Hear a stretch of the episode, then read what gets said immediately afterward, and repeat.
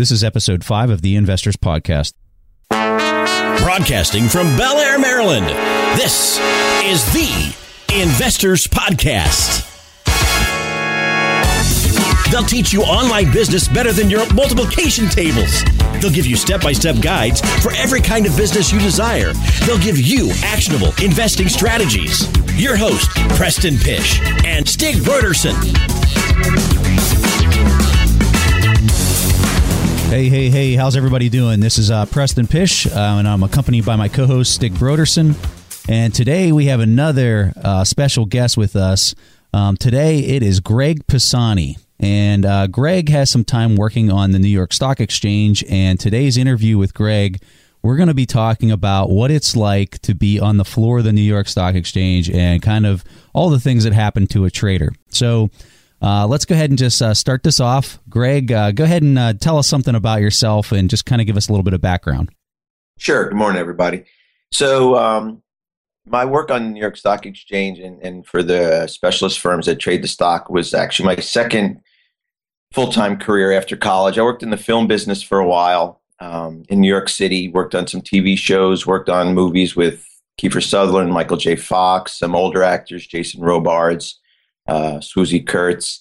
I did that for about 5 years, and then the work in New York kind of dried up. There was a little bit of a conflict between the New York and Los Angeles unions that basically work on all the different films. So it was a little tough to get work. And a friend of mine said, hey, maybe you want to work on Wall Street. And I was like, all right, well, sounds interesting, right? I came from one interesting, diverse career where you saw a lot of different things on a day-to-day basis. And so I gave it a shot. So you didn't go there initially to do that. You went there to do the movie business and just kind of fell into the stuff. Yeah, I was always into making movies. My minor in college was film and still photography, so always had a love of movies, right? And so I did that for about 5 years, and my friend and my brother kept on with that for a while, and I didn't see a lot of future in for myself, so wasn't like dedicated to camera work or something else. So when the Wall Street opportunity came up, I kind of took it. So my first job was working as basically an assistant to $2 brokers, right? And the $2 brokers are the brokers that are kind of independent from the big firms like Merrill Lynch. And they would basically take work from those bigger brokerage houses, and they would go work the pit, because there's never enough brokers on the floor to represent Merrill Lynch or Goldman Sachs or what have you. So they would farm out the work. It was almost like contractors in our current career. Yeah. So you would use them to go do the work, and they would work the different specialist booths, and literally they were booths where the different firms would hold the stocks and trade them, right? So I was a clerk for this firm. What does the $2 broker thing mean? I don't follow. Well, I think it's more of a euphemism than it is anything, right? So I think at one time it meant that they got $2 per trade that they did when the firm first started, right? Somebody told me that. I don't know if it's urban myth or whatnot, but for the most part, they were contracted out officially, unofficially, to do additional trading for the bigger firms above and beyond what their capacity was to do it, right? Did they do that model so that they could flex their size? So like if they needed, like in high volume times, maybe for a certain year, the volume would be very high so that they could kind of flex and get rid of that extra fat. I'd like to say yes, but I don't think it was as strategic, to be very honest with you. Okay. You think of Wall Street as being this well-oiled machine. And as we go on in the discussion here, it was pretty chaotic for the most part. Yeah. I think some of that was yes, and some of that they were not as rigorous in how they did things. So, it was probably a little give and take, All right. So, keep going, because I don't want to I don't want my questions to hold you up. No, it's fine. So it did that for a short amount of time, and then I don't really know how, but the biggest specialist firm on the floor, the firms that actually control the trading of the stocks, was Spear Leeds and Kellogg. And they were hiring. And so I really wasn't digging the $2 broker job. There wasn't a lot going on. You were just basically answering phones, taking orders, and passing them off to the brokers. So I went into Spear Leeds for an interview. Basically, it was You know, what have you done? I hadn't done much. And a math test. So, you know, I really didn't do well in math in school academically. But when it came to monetizing math, right, the way we probably should be taught, I really got it. So the test that they gave us was dollars and cents, and everything trades in fractions, at least on the New York, right? It's more decimal points on the Nasdaq. So I did well, and they, you know, I could communicate. And so I started off as a specialist clerk and then moved my way up the ranks. So that's how I got into the specialist firm. And Spear Leeds was big. They had a big operation. Things changed over the years, you know, up until today. And I believe Goldman bought them at this point. But, you know, there's a lot of opportunities, a lot of stocks, right? Everything from small companies you never heard of to IBM. And so, you know, spent 8 years there, 4 years on the New York, and then their American operation, and the American mostly traded options at the time, but there were stocks being traded there as well. It wasn't as automated as the New York, so they were looking to expand their operation there. And so I went over there. There was a small specialist operation there. Like I said, it was probably, you know, 60, 75% options and some stocks, you know, lesser value stocks that didn't make it to the New York. So it was more opportunity for growth there. So that's why I find that really interesting about the options being 75% of the, wow. Yeah. Yeah. Okay. So Greg, let me actually ask you, because, you know, I'm really delighted that you're on this show. I used to be a commodities trader myself. So it's really interesting to talk to a guy like you. And as you probably know, this is really a world that a few people get to experience firsthand. Sure. But there's a lot of myth about working on Wall Street. I don't know if that's because there are so many money involved. But Greg, how do you?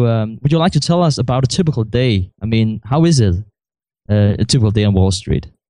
So I think that the day is, it's kind of interesting. You know, you make your way down to downtown, right? Whether it was the New York or the American, doesn't really matter. Everybody gets their little breakfast, right? Mine was coffee and a muffin. You get to the booth, right? You're standing all day, right? You're not sitting at a desk. And these were literally booths. The ones on the New York were circular or oval, and you're behind the counter. The ones on the American were like a long counter style, almost like a delicatessen. How big's the room? Is the room like about the size of a football field or something? So, you know, it looks bigger than it is, but I believe the New York's main room is pretty large. It's probably half the size of a football field, okay, but it actually is multiple rooms. And I'm presuming because over the years it expanded because more stocks came in, right? Yeah.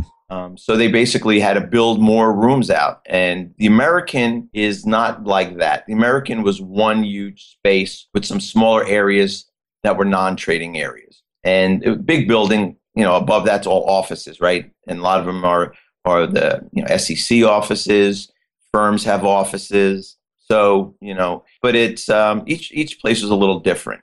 You know, so you'd come in, and the day before you basically reconciled the accounting for the stocks that the firm bought, right? Because you also buy and sell for your firm because you have to make money, right? And the only way you do that is buying and selling the stock for which you trade.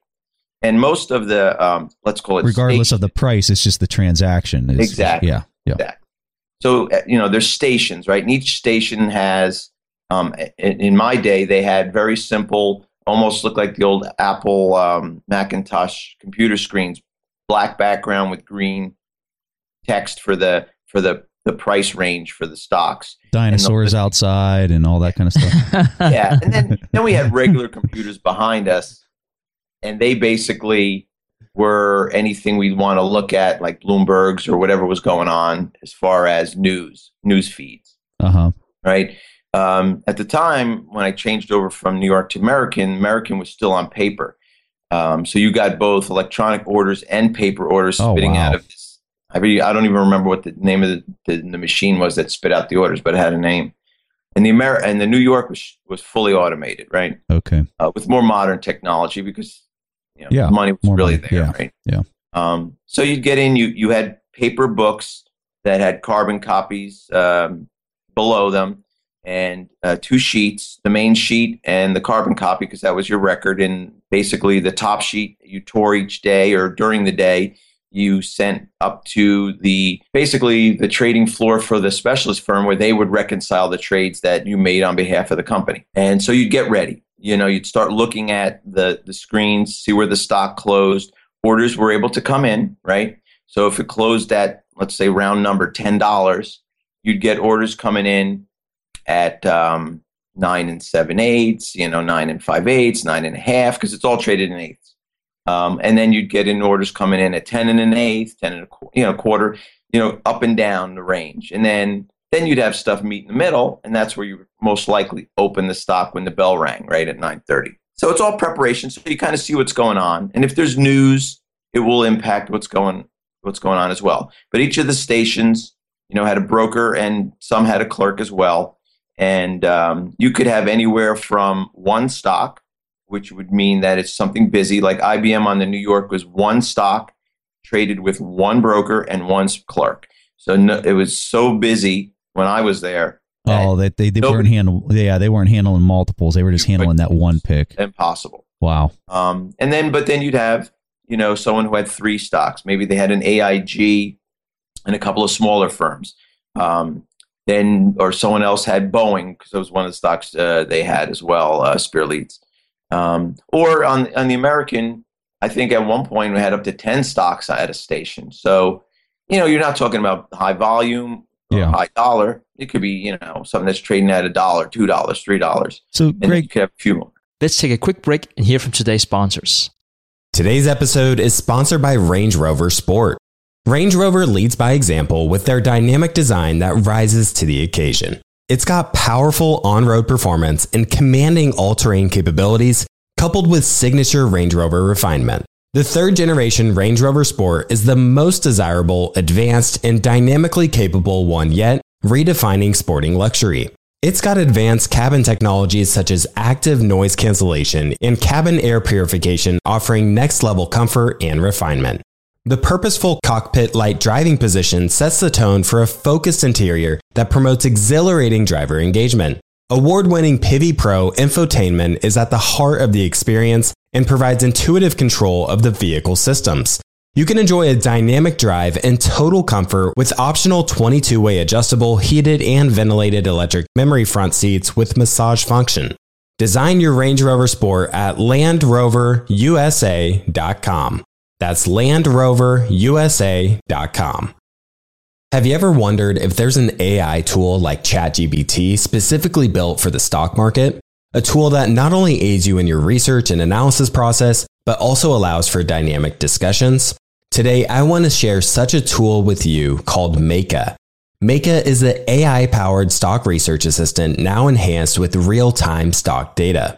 Maka does a lot of the heavy lifting of sifting through financial statements and company data, and delivers it to you nearly instantaneously, and the best part is that it's 100% free.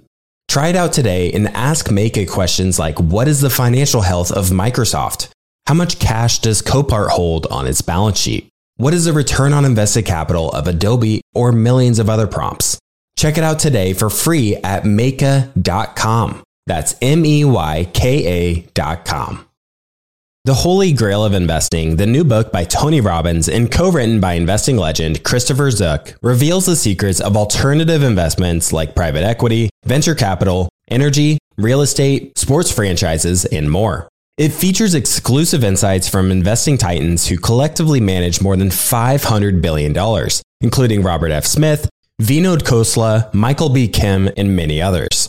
In the Holy Grail of Investing, you'll discover how to take advantage of the trillions flowing into private equity by becoming an owner of firms that actually manage the assets and share in the revenue they generate, how to take advantage of the 2 to 3 times higher returns of private credit as an alternative or complement to bonds, how to invest in the energy evolution and ride the wave of trillions in global investments, how investments in private real estate can work as an inflationary hedge and source of tax-efficient income, and how many of the world's greatest investors thrive in both good times and bad. The Holy Grail of Investing by Tony Robbins is available now wherever books are sold. All right, back to the show.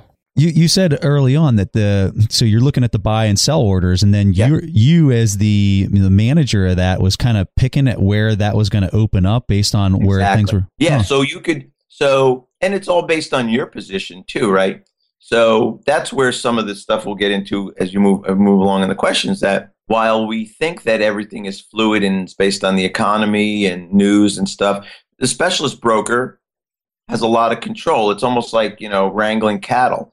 You can let them run free and roam, or you could actually pen them up in certain areas and control them. So, and it's based on your position, especially if you bought a ton of stock the day before or the few days before, and all of a sudden you see there's bad news, a lot of sell orders coming in, whatever, it's going to push it down. And then you're going to be like, oh man, I'm holding 50,000 shares of this or whatever. What am I going to do here? So you could open the stock up. You couldn't buy stock on a straight uptick or plus, right? Because, you had to let other folks generate the initial uptick. Then you could buy, right? And the same thing on a downtick, right? On a minus. You can't sell on the first minus tick down because they're just policies and guidelines that control it for the specialist firm. You have to have someone else. Now, you could be part of a buy or a sell, but you cannot initiate it. Like if I know the stock's going to go up, I can't buy everything at the next, if there's... Yeah. You guys understand. Yeah, that makes sense. Yeah. So how long were you typically holding on to the stocks? I mean, it sounds like it was hardcore trading. So it was clearly not one of those Warren Buffett hold for 10 years kind of thing you were doing. Not at all. So this is probably the most, it's like investors on ADHD or whatever. They're just, right? The floor is not like personal investing. That's why I say it is a microcosm, and you don't really understand it until you work there, that markets are changed and shifted, especially in small firms. There was a lot more flexibility because the level of scrutiny. On an IBM, you could not do that, right? Yeah, because of the volume of trade. Probably. Yeah. I forgot what they used to call the guys on the floor that used to work for the firm, work for this the exchange that would monitor that, right? There's a whole bunch of, and the bigger the stock, the more volatile the stock, the more important the stock, the more scrutiny you got in terms of what you can and can't do. Yeah. So Greg, just listen to this. There was a lot of stress going around. So yeah. How would you deal with that stress on a day-to-day basis? I mean, is it as stressful as it sounds, or is it not as bad as it sounds, or what?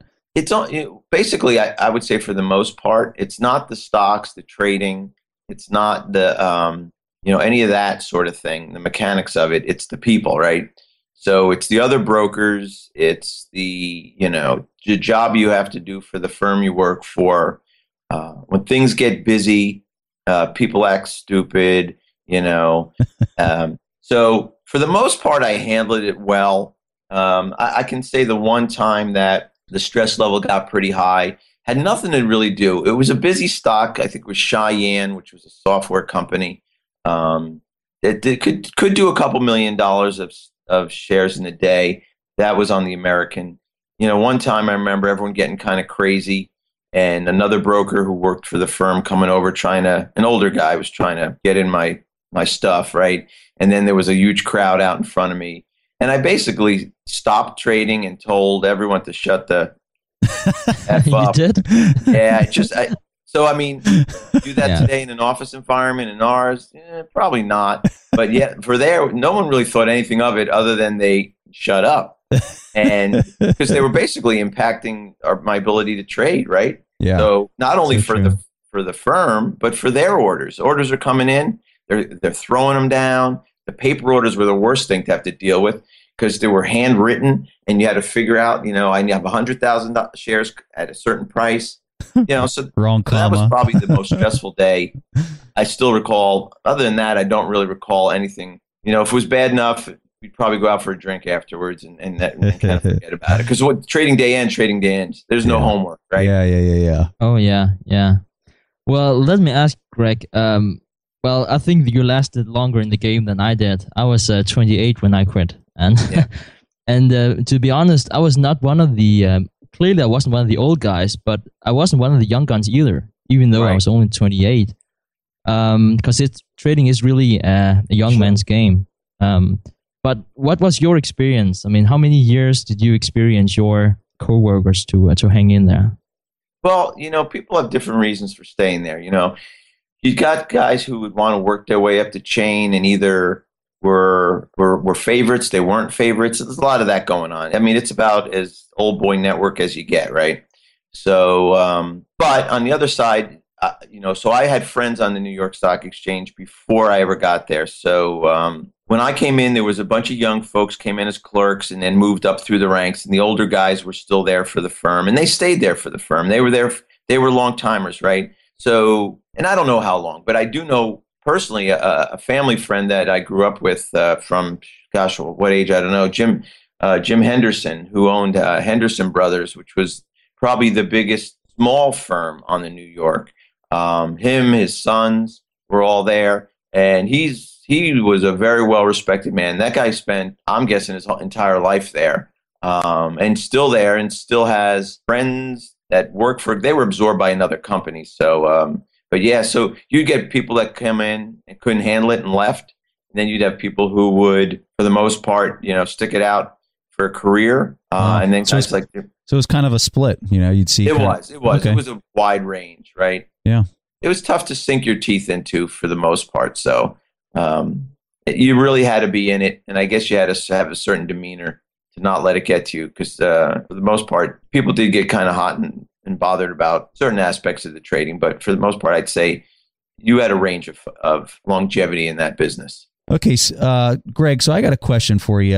For a lot of people, they might not understand the reason why people even exist on the floor of the exchange anymore. Like, why not just have everything like the Nasdaq where it's all electronically traded at this point? You know, so it's interesting. I guess Nasdaq, I'm not sure when Nasdaq came into existence, but it might have been either shortly before I got on the floor or while I was on the floor. And a lot of people questioned, you know, how they're going to do that electronically and so on and so forth. I think there's two answers, right? One is having a human down there to monitor the situation outside of the trading gives it a little bit more connection to people who invest, you know, retail, right? You send in an order, Merrill Lynch, Goldman Sachs, whoever you use, filters through their retail desk down to the floor. A Merrill Lynch broker gets the order. You're part of another thousands of orders, shares of, say you're going to go buy an IBM, right? You know, someone comes in with you come in with 100 shares. Someone comes in with 1,000. It gets all put together. Person goes to the booth with 100,000 shares. They know they're not going to buy it over $100 or what have you, and they sit and they work it. So the machines can't really work the trade. The orders come in, they get paired up, and they're done, right? So you would literally have to break up orders into increments of different dollars where, you know, a broker would come in and see what's going on and determine that they should jump in now, buy it all, maybe break it up over the course of the next half hour, or step back. The stock's going, you know, too high, not worth buying at this point, right? So they have the ability to kind of personalize it more. Exactly. And they can look over at the booth and they see a big line of all sell orders and they're like, okay, well, this isn't, you know what I mean? Yeah. Electronic order that's all it is, right? There's no control over that. Yeah. It's very automated, right? There's no artificial intelligence system that controls those orders that come in and monitor. It's very mechanical. So, and I don't know exactly all the inner workings of NASDAQ, but essentially that's what it is. Yeah. And so, plus, you know. So would it be safe to say that if you were an investor that had a very large sum of money that was putting down on a particular stock, you would want that human interaction to be the interface to make sure that you're getting it at the price point and maybe even take advantage of an opportunity if you saw an opportune time to even get it at a better price than what they had initially set. Exactly. So you're kind of getting that custom touch by going. Yeah. So it works for the specialist firms, and it also works for you know, big investors who have, you know, folks on the floor that can say, you know, I'm buying 1,000 shares of IBM or more. But hey, look, AIG is going wild. Maybe I need my guy to go over there and buy something else, right? Okay, Greg, I've been really looking forward to asking this question because clearly working on Wall Street is a subculture. Yes. But hopefully you can give us a rare insight. Could you share the funniest story that you have experienced on Wall Street? Yeah, sure. So the one that comes to mind, other than the one of me screaming at all the other brokers, because it wasn't funny at the time, was I don't even know what was going on. It was a busy day. We had a couple of old timers on the American working with us. This was their whole life. And they were very, very rigid, jaded, structured, and set in motion. And we brought in some younger guys, younger than me at the time, because I was in my, I might have been 30, 31 when I was on the floor, I think, somewhere around that age when I started. So we had a couple of younger guys, who were not as disaffected as today's generation, but didn't quite get the older guys, right? And I did, and I had a good rapport with them. So something was happening one day, and this young guy, I don't even remember his name, I remember his face, was the clerk for one of the older guys, the two older guys stood next to each other, right? And something happened. He got mouthy with them. And it's something to do with trading. Should have done this, should have done that. I don't know what. So he called one of them. He didn't curse at him, but he called him something. I think the last guy's name was Matricelli, and he was a big, heavy guy, and he called him Mattress Belly. And so the dude, right? So the classy Mattress Belly, he basically tried to grab the kid. He took off, and our post was, like I said, like a deli counter. Well, the two of them are running around the counter on the middle of the trading floor, yelling at each other. Somebody had to intervene and to stop it. And there you were. Yeah, it was. And there you were. Like, I mean, where does that happen? Right in an office? It doesn't. No way. Nobody thought too much of it. Sounds like a cartoon. It was. It was pretty comical. And he obviously he never caught him. The guy was an older, heavy guy. They had to go lay down on a mattress afterwards. Yeah, it's pretty. Oh funny. Yeah, yeah. That was probably one of the funnier things that happened. Oh, there was probably many, but we were talking. I left the floor in the '90s, so I have distinct memories of certain things, but other stuff I've moved on, kind of. So that was pretty humorous. Let's take a quick break and hear from today's sponsors. Buy low, sell high. It's easy to say, hard to do. For example, high interest rates are crushing the real estate market right now. Demand is dropping and prices are falling, even for many of the best assets. It's no wonder the Fundrise Flagship Fund plans to go on a buying spree, expanding its billion-dollar real estate portfolio over the next few months. You can add the Fundrise Flagship Fund to your portfolio in just minutes with as little as $10 by visiting Fundrise.com/WSB. That's Fundrise.com/WSB. Carefully consider the investment objectives, risks, charges, and expenses of the Fundrise Flagship Fund before investing. This and other information can be found in the fund's prospectus at Fundrise.com/flagship. This is a paid advertisement. Today's show is sponsored by Public.com. That's where you can earn 5.1% APY with a high-yield cash account. While we can't say for certain it's the highest interest rate there is, we can say this. It's a higher rate than Robinhood, a higher rate than SoFi, a higher rate than Ally, a way higher rate than Bank of America and Chase, a higher rate than Citi, Wells Fargo, Discover, and it's a higher rate than American Express too. So if you want to start earning 5.1% APY on your cash, check out public.com. We can't say it's the highest interest rate, but it's pretty damn up there. This is a paid endorsement for Public Investing. 5.1% APY as of March 26, 2024, and is subject to change. A high-yield cash account is a secondary brokerage account with Public Investing, member FINRA/SIPC. Funds from this account are automatically deposited into partner banks where they earn a variable interest and are eligible for FDIC insurance. Neither Public Investing nor any of its affiliates is a bank. U.S. only. Learn more at public.com/disclosures/high-yield-account. As many of you know, I love studying businesses and networking with business owners. The more I've studied businesses, The more I've realized that starting and scaling your business is easier than ever because of companies like Shopify. Did you know that Shopify powers 10% of all e-commerce in the US? Shopify is the global force behind Allbirds, Rothy's, and Brooklinen, and millions of other entrepreneurs of every size across 175 countries. Shopify is the global commerce platform that helps you sell at every stage of your business, from their all-in-one e-commerce platform to their in-person POS system. Wherever and whatever you're selling, Shopify's got you covered. Shopify even helps you turn browsers into buyers with the internet's best converting checkout, up to 36% better compared to other leading commerce platforms.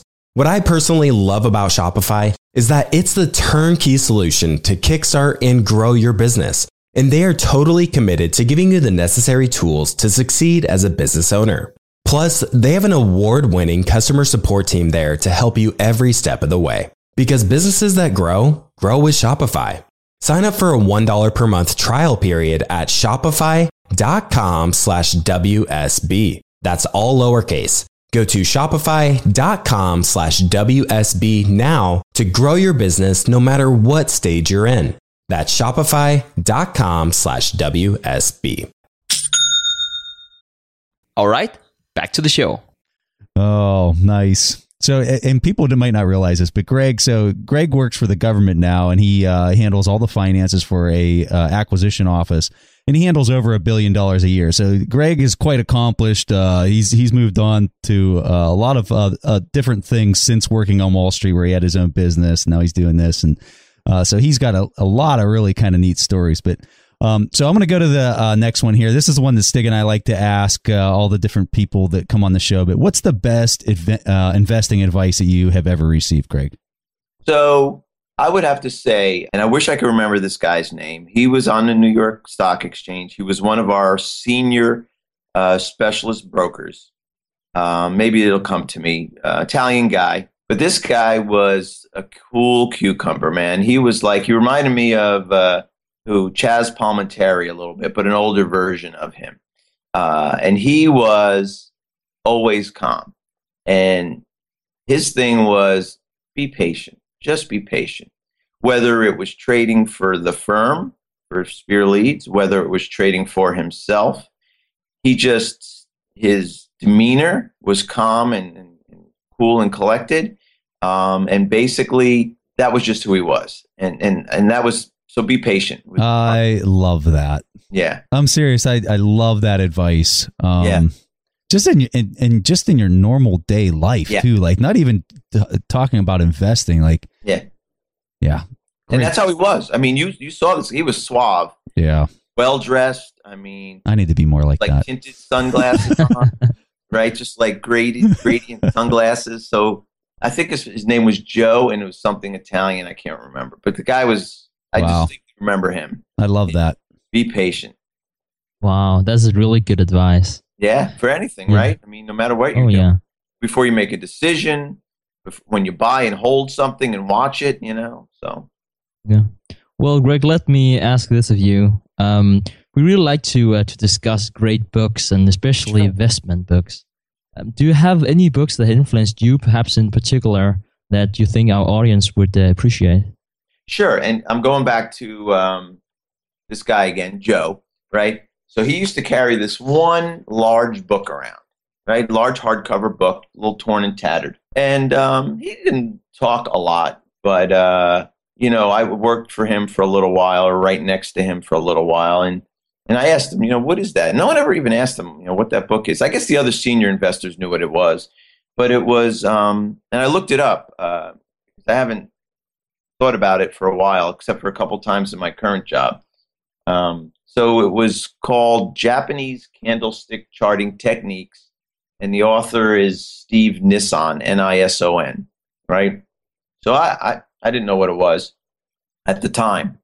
And Joe shared it with me. And basically, what it was is it's a technical approach to pattern analysis for, and I looked this up, pretty much for any type of security, derivative, currency, what have you, right? Any type of traded thing.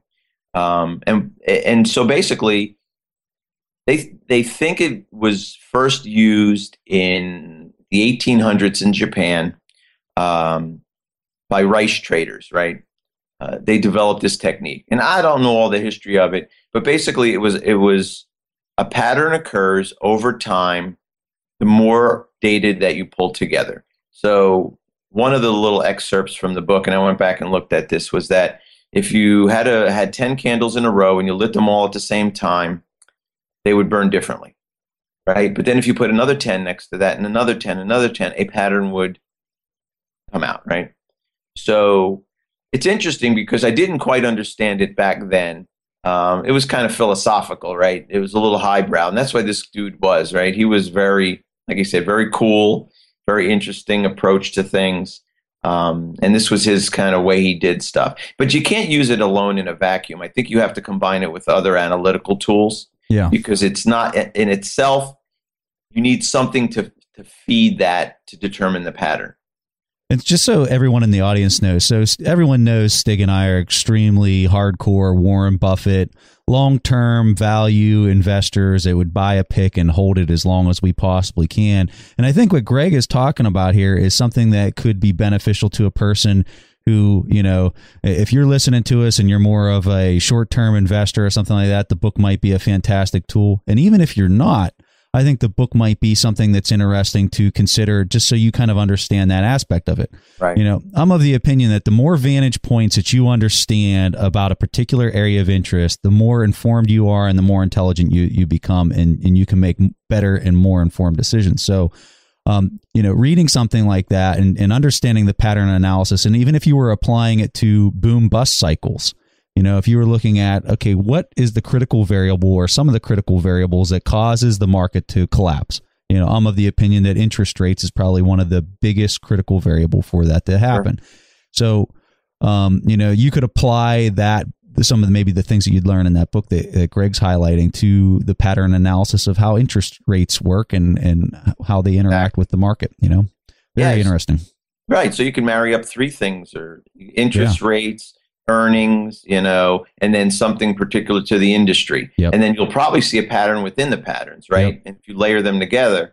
So I just found that really interesting. And, you know, it's a level of detail you could apply to short-term, long-term, and almost in anything where there's a consistent occurrence of something.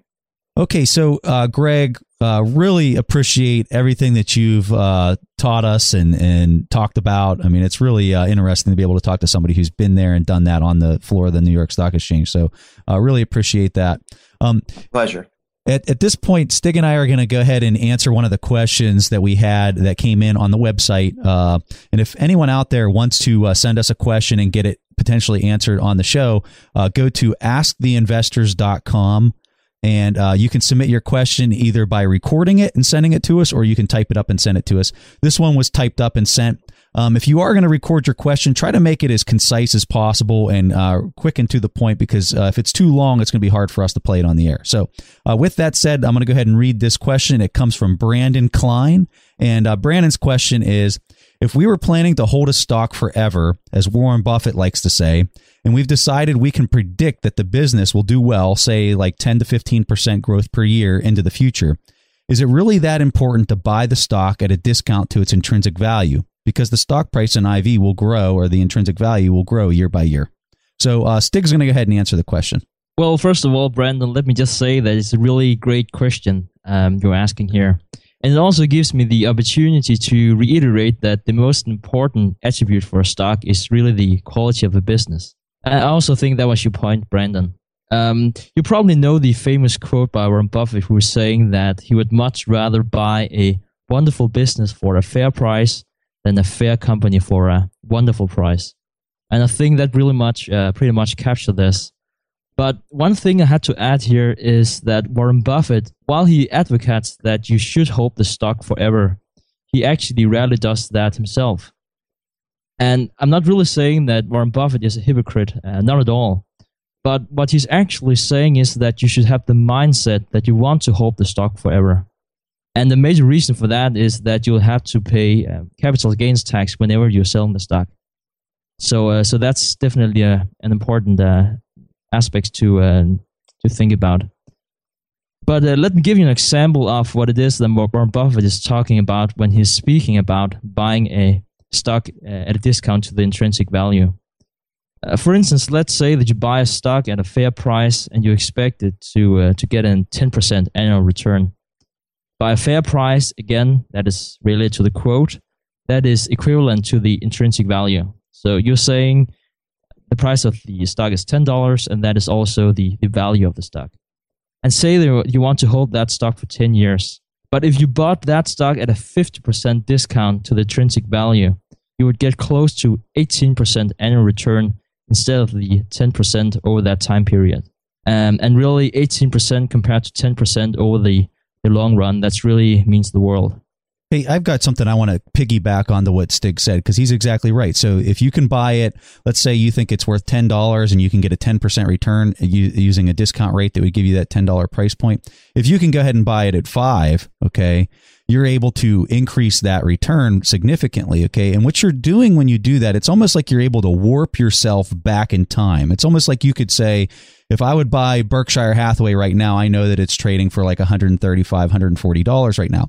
But if I can buy that at $100, that's almost like I went back 3-4 years ago and was able to buy the stock at that point in time. And so then you're able to basically get more compound interest out of it. So that's just a different way to look at it. But I mean, if you can buy something for a 10% yield, that's fantastic, or expected 10% yield. But if you can buy it at even cheaper price, you'll even get a higher yield. So that's, I guess, the best way we can answer your question, Brandon. And we really appreciate you typing that up and sending it to us. So we're going to send you a free signed copy of the Warren Buffett accounting book. And we just really hope to have more questions like that in the future and to be able to interact with the audience. So that concludes our show for today. Again, we want to say thanks to Greg Pisani for joining us, and we hope to see you next week with our next episode. So thanks for joining us. Thanks for listening to The Investors Podcast. To listen to more shows or access to the tools discussed on the show, be sure to visit www.theinvestorspodcast.com. Submit your questions or request a guest appearance to The Investors Podcast by going to www.asktheinvestors.com. If your question is answered during the show, you will receive a free autographed copy of the Warren Buffett Accounting Book. This podcast is for entertainment purposes only. This material is copyrighted by the TIP Network and must have written approval before commercial application.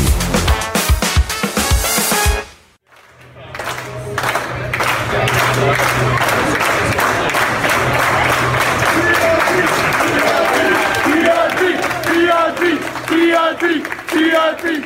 TIP! TIP! TIP!